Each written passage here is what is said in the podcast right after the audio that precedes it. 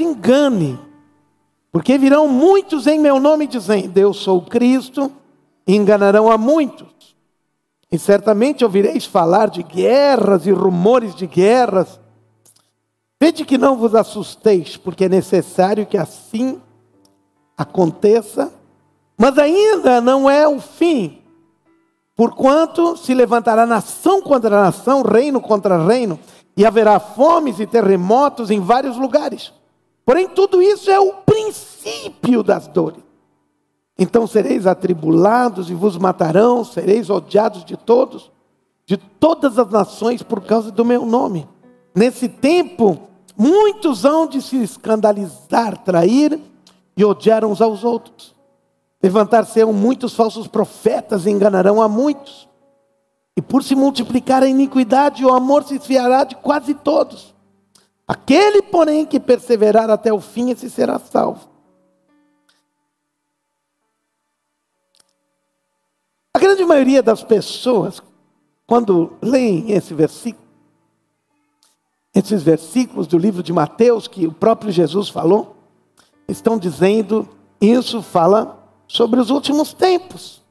Está falando sobre um tema, um assunto de desgraças, está falando sobre guerras, está falando sobre pestes, está falando sobre destruição, está falando de pessoas que serão enganadas, pessoas que serão colocadas, odiadas, nações que estarão contra nações, terremotos, fomes, reino contra reino e assim por diante. Então, baseado nesse texto da Bíblia, quando surge alguma coisa, quando surge algum terremoto, quando surge uma coisa difícil, diz: é, a vinda de Jesus está se aproximando. A coisa está ficando feia mesmo. Jesus está voltando. Quando se ouve alguma coisa de guerra, diz: é, Jesus está voltando, está próxima. A vinda de Jesus existe uma disciplina dentro do cristianismo que se chama escatologia. Escatologia fala sobre as coisas dos últimos tempos, ou seja, o que acontecerá nos últimos tempos. E existe uma escatologia, um, pensamento, ideias sobre essa escatologia que fala que as coisas estão cada dia ficando piores, cada dia ficando mais difíceis, cada dia havendo mais guerras, cada dia havendo mais sofrimento, cada dia havendo mais fomes, cada dia havendo mais terremotos, porque essa palavra está se cumprindo. E aqui diz que isso é apenas o princípio das dores. Vai existir muitas outras coisas. Então as pessoas dizem: espera, isso é só o princípio, porque acontecerá muitas outras coisas. Então, quando surge qualquer coisa, quando surge alguém que começa a falar, quando surge casamento de homossexuais, quando surge situações difíceis, quando as pessoas dizem, é, está chegando o fim, a volta de Jesus está próxima, porque esses sinais mostram tudo isso. Só que eu tenho que dizer algo para ti. Se essa é a pregação do Evangelho, eu não quero seguir esse Evangelho. Se é isso que eu tenho que esperar para o futuro. O Evangelho deixou de ser uma boa notícia, deixou de ser uma boa nova.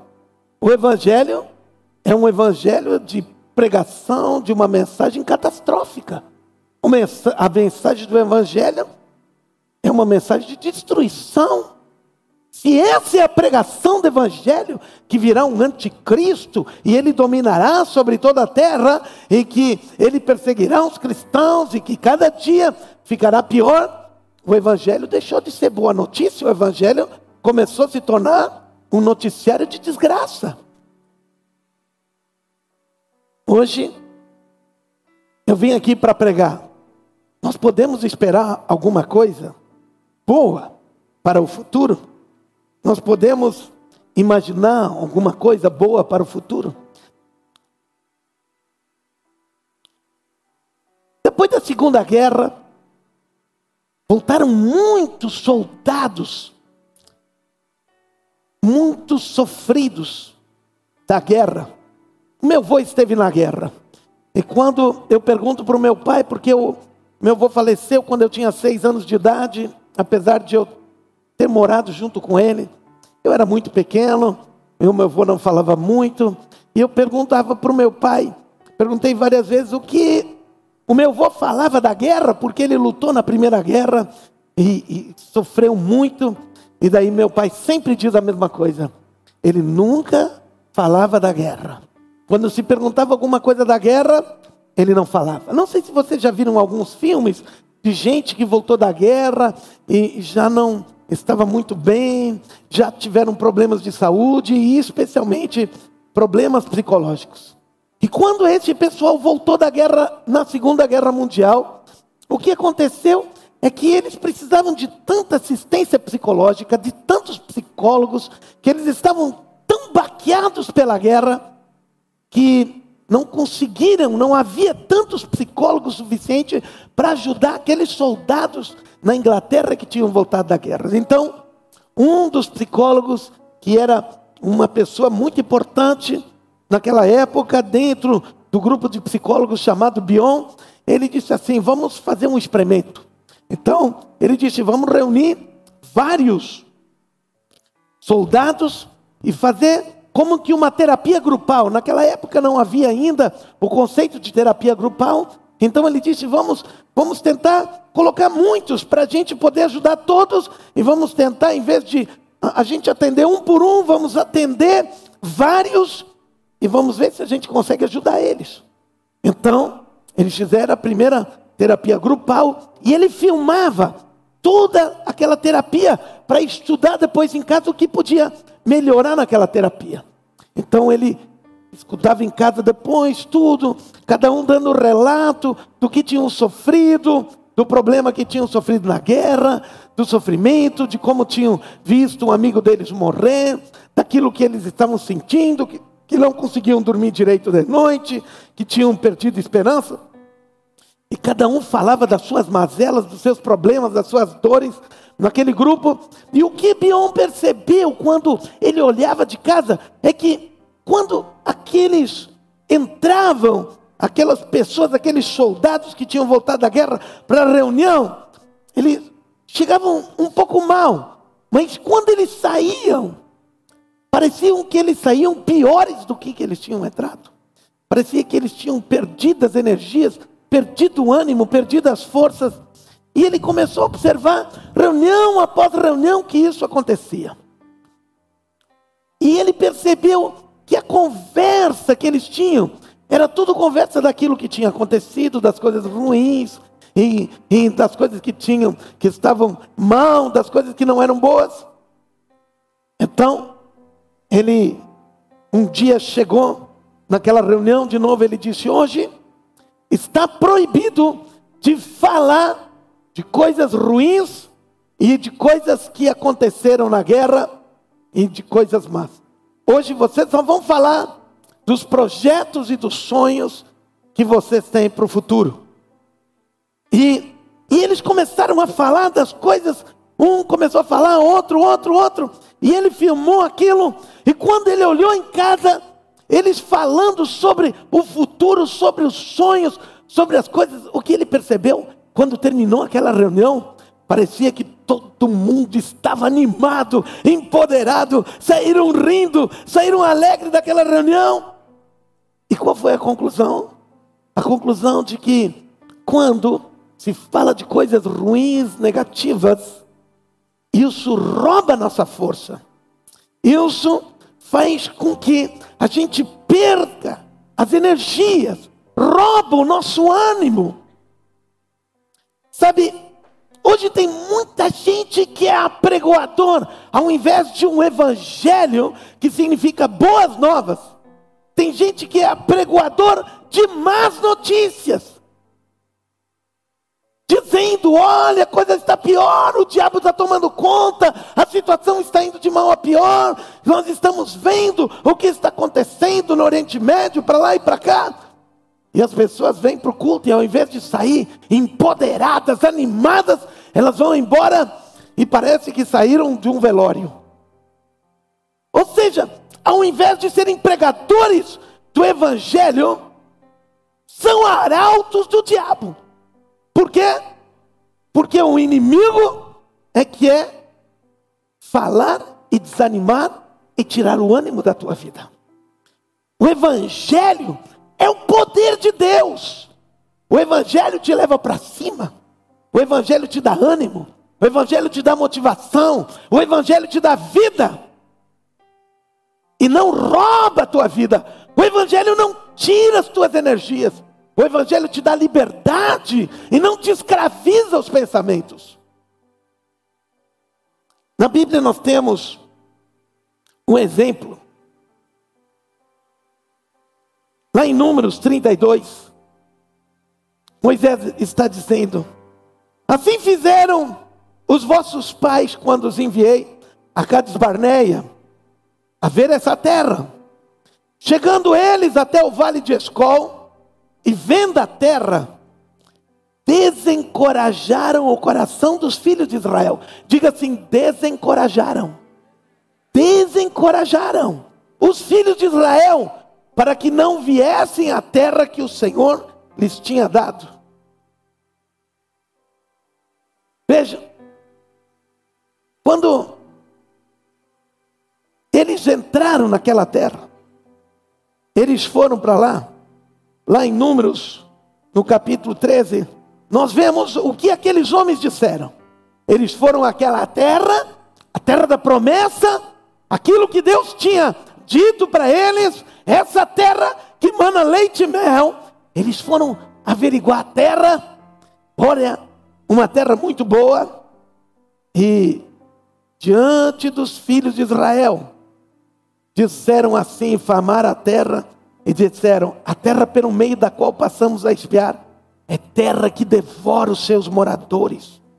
E todo o povo que vimos nela são homens de grande estatura. Também vimos ali os gigantes, os filhos de Anak, que são descendentes de gigantes, e éramos aos nossos próprios olhos como gafanhotos, e assim também eu éramos aos seus próprios olhos. Então levantou-se, pois toda a congregação gritou em, em voz alta, e o povo chorou aquela noite, por quê? Porque receberam notícias ruins. Porque aquilo que estava prometido para eles, a boa notícia, vocês vão, passam pelo deserto, Deus tirou eles do Egito, da terra da escravidão, e há uma terra que mana leite e mel. E agora os espias voltaram e dizendo: tem gigantes, é impossível que a gente entre lá.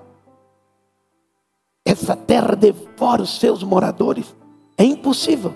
E o povo começou a murmurar, e os filhos de Israel murmuraram contra Moisés e contra Arão, e toda a congregação lhes disse: Tomáramos Tomara tivéssemos morrido na terra do Egito, ou mesmo nesse deserto. E agora preste atenção. E por que nos traz o Senhor a essa terra para cairmos a espada e para nossas mulheres e nossas crianças sejam presas? Não nos seria melhor voltarmos para o Egito? O que estão dizendo? No lugar onde teve um genocídio, porque Faraó estava matando todos os filhos dos israelitas. Numa terra onde eles tinham que trabalhar sol a sol. Numa terra que parecia mais como uma fornalha, e Deus se refere à terra do Egito como uma fornalha, numa terra onde eles eram escravos, numa terra onde eles não tinham liberdade, numa terra onde tinha sofrimento, era símbolo de dor e sofrimento. E agora preste atenção por causa de uma notícia negativa, por causa de um relato negativo. Não tem como, não tem como nós entrar. Se nós entrar, vamos morrer, eles vão nos destruir. O povo preferia ir para o Egito e voltar para o Egito a tal ponto que disseram, e diziam uns aos outros: levantemos um capitão e voltemos para o Egito. Eles estão dizendo: vamos escolher um líder entre nós e ele nos leva de volta para o Egito. Meu Deus! Deus tinha uma terra que manava leite e mel, mas notícias enganosas fizeram com que o povo endurecesse o coração. Como nós lemos antes, desanimasse voltar para o Egito. Deixa eu dizer algo para vocês. Podemos esperar alguma coisa boa para o futuro? Não só podemos, como devemos. Porque senão, qual seria a mensagem que nós aqui pregaríamos? Se nós não podemos falar uma mensagem que renova as forças. Vejam o que diz Isaías 40, 29 a 31. Deus diz assim: que Ele faz forte ao cansado, multiplica as forças do que não tem nenhum vigor. Ele diz: os jovens, os, vossos, os jovens caem, se cansam e se fadigam. Os moços de exaustos caem. Mas diga depois de mim: mas os que esperam, digam os que esperam no Senhor, renovam suas forças.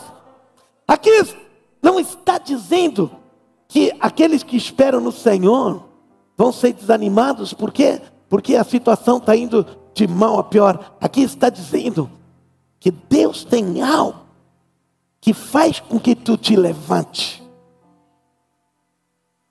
Que Deus te propõe algo. Se tu esperar algo em Deus, diz que renova as tuas forças. Tu sobem com asas como águias, correm e não se cansam, caminham e não se fadigam. Uau! Aqui está dizendo que esse tipo de pessoa que está animado, não que acorda de manhã e diz: Jesus, volta que eu não aguento mais, mas pelo contrário, que diz: Uau, esse dia vai ser tremendo. Sabe de uma coisa? É porque eles esperam. Diga, eu renovo as minhas forças quando eu espero algo. Estão me entendendo? Mas não quando eu espero alguma coisa ruim. quando eu espero alguma coisa ruim, eu desanimo. É isso que aconteceu com o povo de Israel. Eles estavam esperando uma coisa ruim. Mas quando nós esperamos no Senhor, as coisas de Deus. O que eu quero te dizer, e o que eu quero te mostrar, que o Evangelho nunca poderá te dar ânimo, nunca poderá te dar força, se o Evangelho, se a palavra pregada foi uma palavra que te desanima. Se for uma palavra que diz assim: olha, aqui para diante vai ser ruim, vai ser pior, vai ser difícil, vai ser mal. Deixa eu te dizer quem é o meu Deus. Deixa eu dizer quem é o Deus que está na Bíblia. O Deus que está na Bíblia é o Deus que sempre faz tu prosperar. Ele diz assim que ele se alegra na prosperidade dos seus filhos. Deixa eu te dizer, o Deus que está na Bíblia, o Deus que está na palavra de Deus, é um Deus que faz as coisas crescerem. Um Deus que está na Bíblia é um Deus da beleza. Um Deus que está na Bíblia é um Deus das coisas bonitas. O Deus que está na Bíblia é que fazem as coisas aumentar, faz as coisas crescer. O Deus que está na Bíblia é um Deus que multiplica. Ele Todas as vezes que ele disse, e o abençoou e disse: crescei e multiplicai. Ou seja, a bênção de Deus não é para desgraça, a bênção de Deus é para o crescimento, a bênção de Deus é para a multiplicação, a bênção de Deus é para mais e não para menos. A bênção de Deus é alegria no Espírito Santo. Esse é o reino e não é tristeza e agonia. A presença de Deus renova as tuas forças e não rouba as tuas forças. E todas as vezes que eu falo uma palavra negativa, uma palavra de desgraça, eu estou roubando as tuas forças. E o Evangelho não é sobre isso. O Evangelho é sobre gerar força. O Evangelho é sobre te colocar acima de todas as coisas. Deixa eu te dizer algo. Por que é que nós somos diferentes? Porque nós, como cristãos, podemos estar constantemente animados. Sabe por quê? Porque nós temos esperança. Nós olhamos para frente, não pensando, não tem mais nada de bom.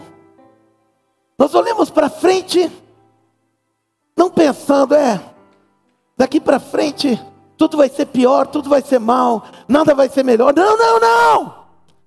Sabe por que nós temos esperança? Esperança vem do verbo esperar. É que eu estou esperando alguma coisa. Aqui diz assim: aqueles que esperam no Senhor renovam as suas forças. Ou seja, nós temos força, nós temos ânimo, nós temos alegria, porque nós esperamos uma coisa, mas não, não esperamos uma coisa ruim. Nós esperamos coisas boas. Sabe, a Bíblia fala assim, no livro de Hebreus 6, 18, diz assim: que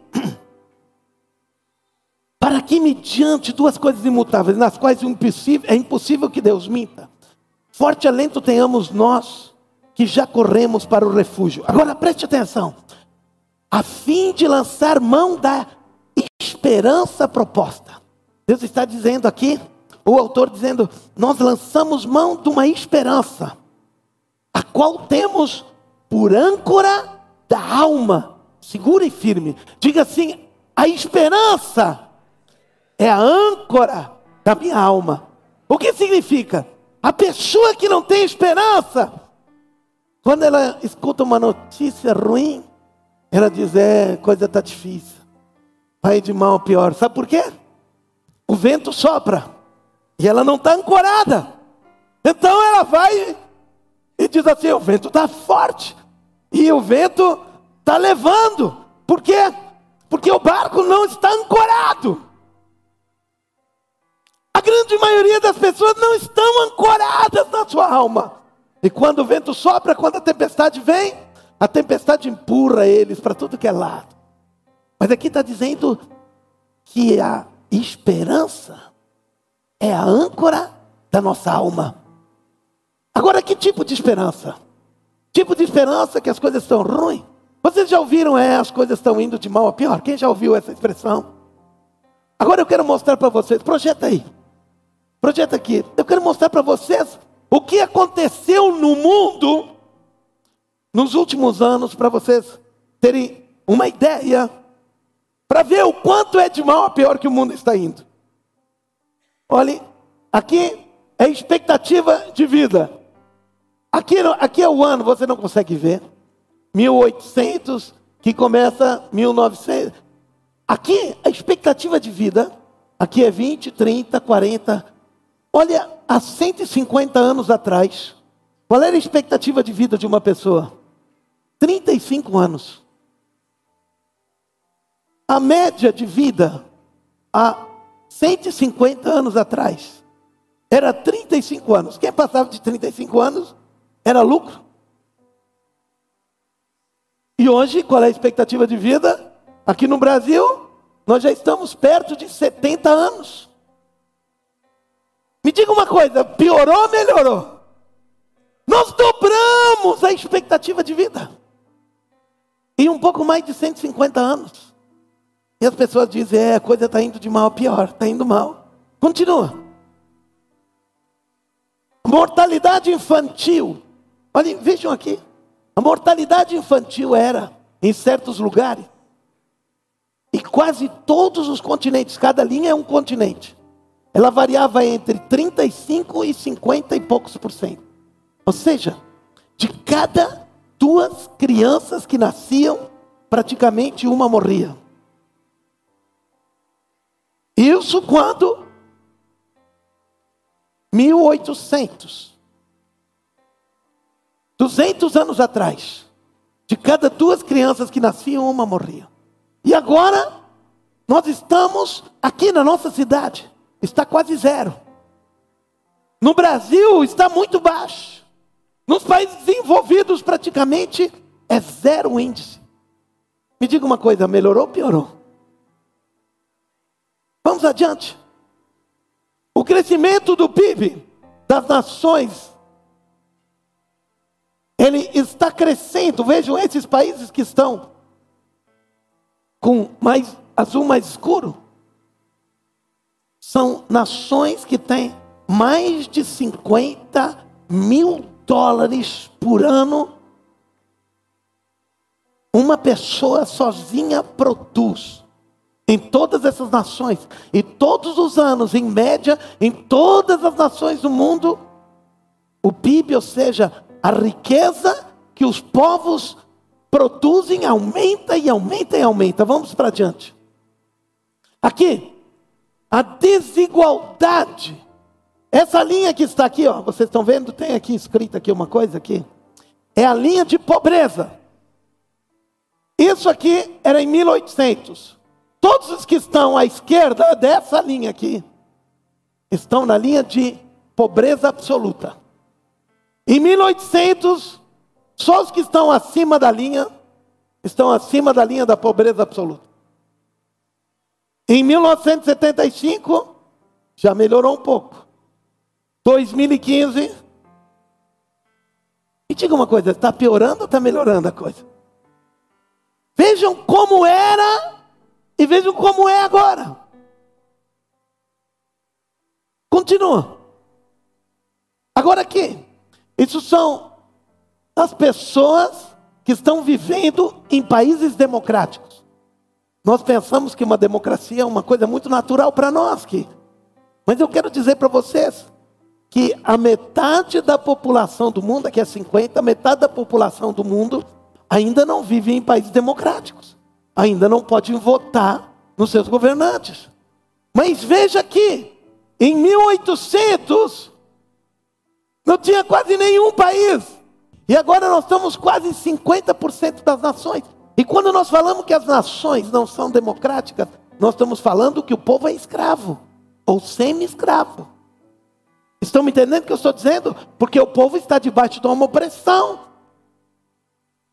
Agora eu pergunto: está piorando ou está melhorando? Continua. Ah, aqui agora não dá para ver. Mas esse aqui são conflitos. Olha, aqui, quase que 100%. Aqui, muito difícil de ver. Das nações estavam em conflito. E aqui, zero. Ou seja, hoje, nós não temos Quase nenhuma nação em conflito, em guerra uma com a outra. Passa adiante. Número anual de mortes em batalha de guerra por região. Olha, olha o que havia de mortes por guerra. E olha como nós estamos agora. E as pessoas dizem: é, a coisa está piorando, muita guerra, Jesus está para voltar, a coisa está mal. Compara agora como era e como é.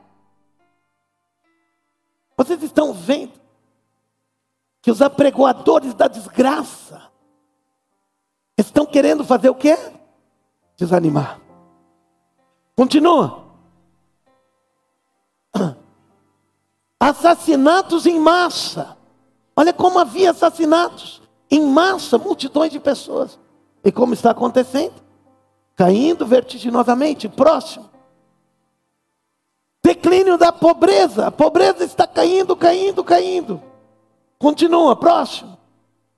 Aqui, expectativa de vida da população. Estava aqui e foi crescendo, estamos aqui agora, ou seja, estamos perto de 80 anos em média no mundo. Estamos abaixo de 40.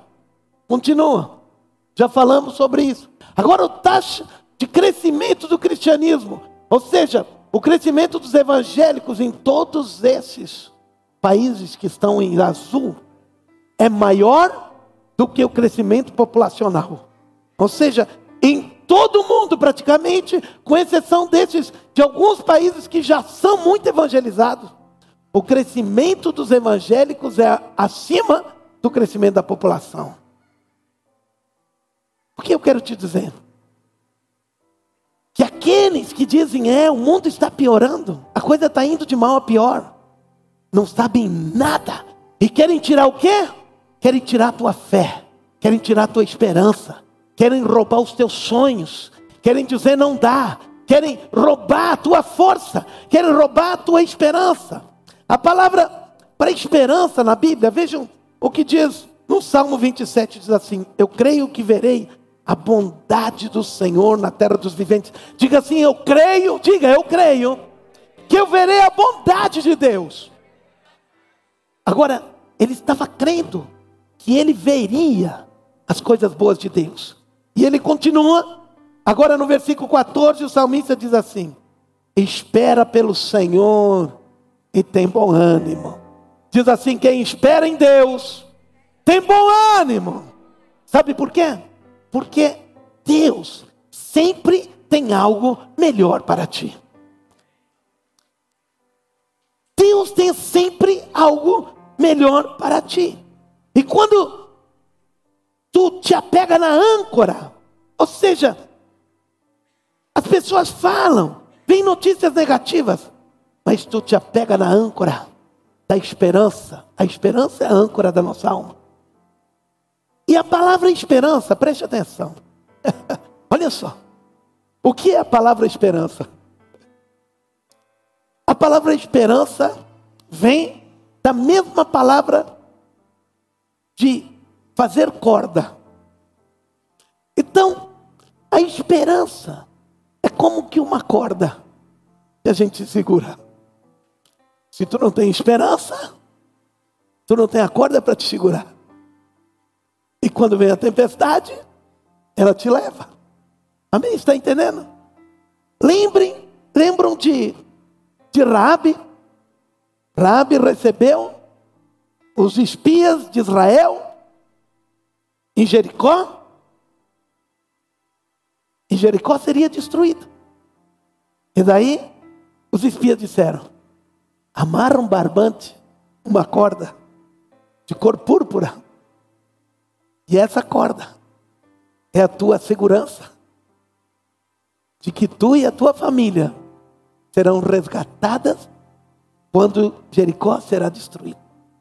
A corda, quando nos apegamos na esperança, naquilo, na proposta que Deus nos dá, naquilo que Deus nos dá, nós estamos seguros.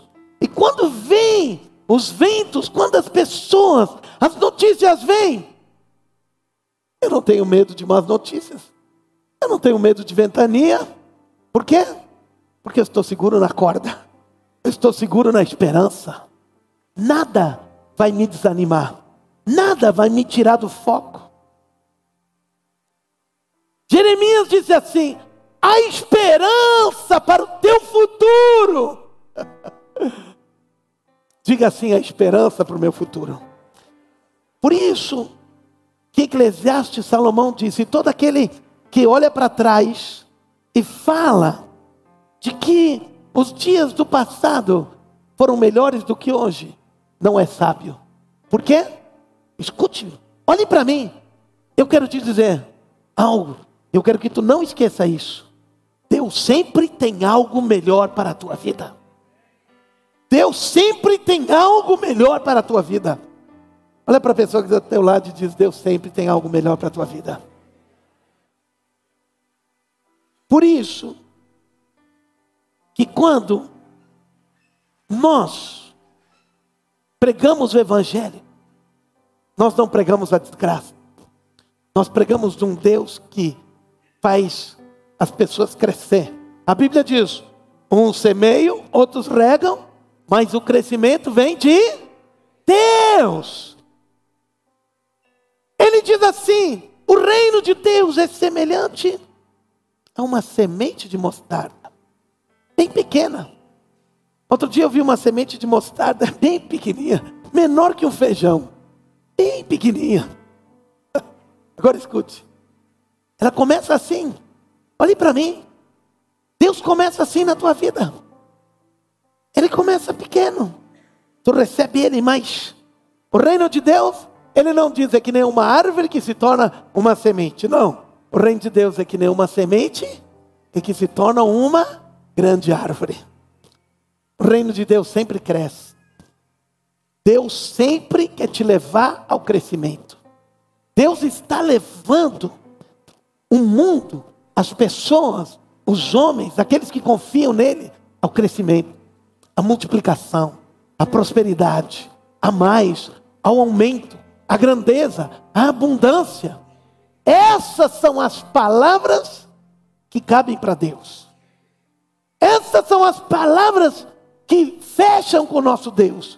Por isso, nós nos cumprimentamos E nós abençoamos as pessoas com shalom, shalom. Porque shalom significa vai ter tudo o que precisa. Integralmente, não vai faltar nada. Vai ter mais do que necessita. Lembram quando eles estavam ali e não tinham o que comer, já estava todo mundo com fome? Deixa eu te dizer algo. Haviam dois peixinhos, cinco pães que um menino trouxe. E aquilo foi suficiente porque o teu Deus é o Deus da multiplicação. Mas entendam, não é só o suficiente. O nosso Deus é o Deus do mais do que suficiente. Porque a Bíblia todos comeram, diz que todos comeram. A Bíblia diz que todos se fartaram. E quando eles foram recolher, havia doze cestos cheios ainda. Escute! Todos comeram. Não só comeram. Todos comeram muito. Se fartaram, encheram a pança. Não deu mais. Escute. Ele estava dizendo: querem mais. Não, não aguento mais. Mas tem mais.